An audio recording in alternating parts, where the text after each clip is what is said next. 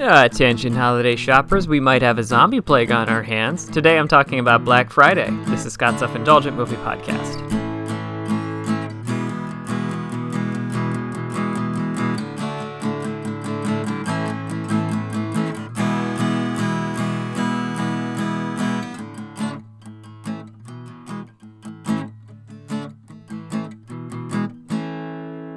Hello, movie friends. Welcome to Scott's Self Indulgent Movie Podcast. I am Scott, and today I'm talking about Black Friday, which is a recent uh, horror release starring a couple of cult favorites, uh, including Bruce Campbell and Michael Jai White.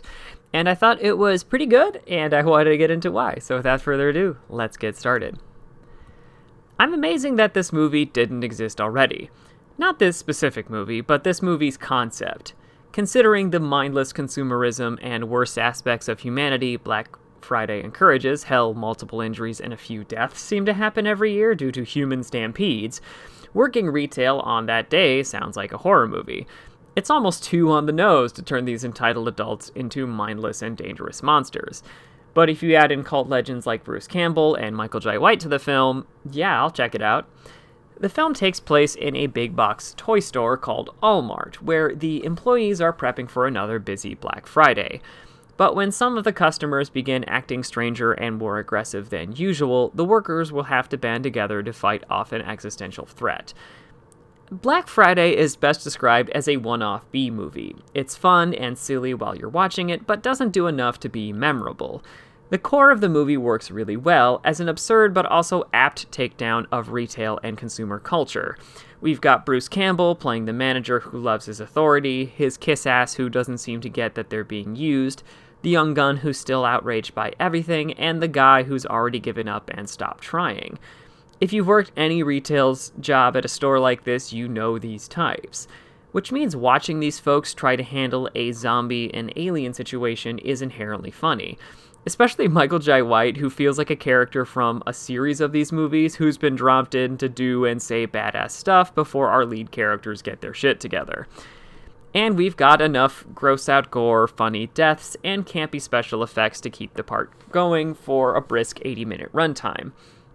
Throw in a few key digs at capitalism and a touch of character work, and it's decent.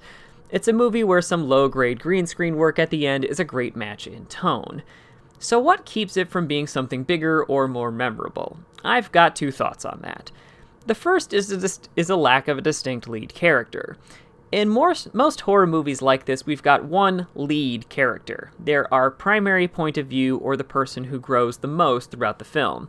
For instance, in The Suicide Squad, it's a team movie, but Bloodsport is the lead character because his personal arc is the most important. In Black Friday, I'm not sure who that is. At first glance, it should be Devon Sawa's Ken, since he's the most off base about who he is and where he is in his life. But all of his issues could be summed up as he needs to try a little harder. If he wants to do better in his life and survive the night, he'll have to put in effort.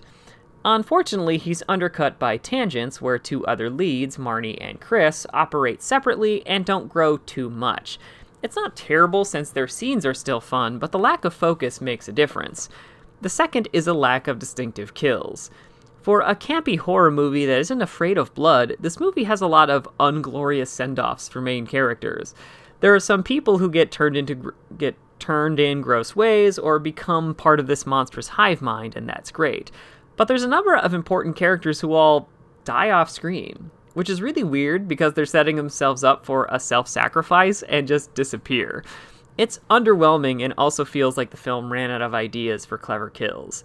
The verdict is it's a good one off. Though far from greatness, Black Friday offers enough campy fun for a once over. 6 out of 10.